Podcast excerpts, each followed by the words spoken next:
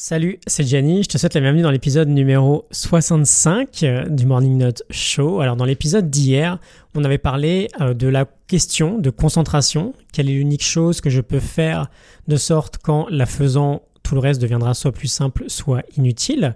Et j'avais essayé de te convaincre de l'importance de se poser les bonnes questions si tu veux obtenir les bonnes réponses. Déjà j'espère que j'ai réussi mon pari et que tu en es convaincu. Maintenant tu te demandes euh, peut-être un peu plus précisément comment tu peux faire et bah ça tombe bien, ce que j'ai prévu d'aborder dans cet épisode. On est toujours avec les mecs du One Thing, Gary Keller et Jay Papazan. Alors tu as quatre options. Quand il s'agit de te poser une question de concentration, tu as l'option peu ambitieuse et peu précise, l'option peu ambitieuse et spécifique, l'option ambitieuse et peu précise, et l'option ambitieuse et spécifique. Et évidemment, on va viser la dernière option.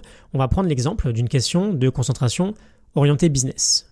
On va commencer avec une question peu ambitieuse et peu précise. Qu'est-ce que je peux faire pour augmenter mes ventes? Bon, c'est plutôt une question de brainstorming, ça, euh, tu l'as remarqué, pour euh, peut-être identifier quelques options, mais finalement, tu n'as aucune direction. T'as aucun but, c'est quasiment la question que la plupart des gens vont se poser, et euh, bah, comme la plupart des gens, ils vont pas forcément obtenir de très bons résultats. Ensuite, t'as la question peu ambitieuse et spécifique.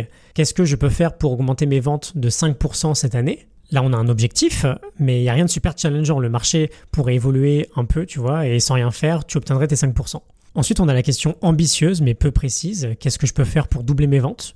Là, tu as une vraie grande question, c'est un bon début, mais il n'y a rien de précis. Tu veux doubler dans un an, dans dix ans, on ne sait pas. Il y a trop d'options, c'est encore une sorte de brainstorming. Mais enfin, tu as la question ambitieuse et spécifique. Qu'est-ce que je peux faire pour doubler mes ventes en six mois?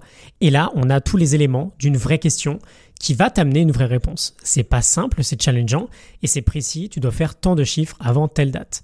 Et donc, pour répondre à la question comment on se pose la bonne question. Tu pars d'une question ambitieuse et spécifique et tu la transformes en question de concentration. Quelle est l'unique chose que je peux faire pour doubler mes ventes en 6 mois, de sorte qu'en faisant cette chose-là, tout le reste deviendra soit plus simple, soit inutile. Et donc maintenant qu'on a notre grande question, il va falloir aller trouver une grande réponse. Et là encore, on a différentes catégories de réponses. On a la réponse euh, simple, c'est déjà à ta portée, tu sais comment faire pour atteindre ton résultat, c'est une réponse faisable, facilement atteignable. Ensuite, on a la réponse stretch. Alors c'est pas évident forcément à traduire en français. On va dire que c'est à la limite de tes connaissances. C'est potentiellement atteignable, mais il va falloir y mettre un peu d'effort de ta part. Et enfin, on a la réponse qui est en dehors de tes propres limites. Euh, va falloir vraiment te dépasser quoi. Et c'est celle-là évidemment qu'on va devoir viser. Une grande question, ça amène automatiquement une grande réponse. Et plus tu vas devoir trouver une grande réponse, plus tu vas chercher, plus tu vas découvrir, plus tu vas innover et plus tu seras à même finalement de te dépasser et de mettre en exécution un plan euh, qui te permettra de trouver cette grande réponse et du coup d'accomplir quelque chose de plutôt sympa. Voilà, donc je te laisse essayer de transformer tes questions actuelles en questions un peu plus puissantes, parce que c'est super important, ça va énormément influencer la manière dont tu vas euh, chercher ta réponse et donc la manière dont tu vas travailler. Je te souhaite une excellente journée et je te retrouve demain pour un nouvel épisode. À demain. Salut